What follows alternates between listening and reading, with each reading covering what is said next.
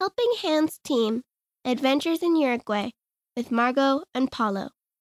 Uruguay is a beautiful country in South America. There are lots of cool animals here, like this giant capybara. There's a temple in Uruguay's capital, Montevideo.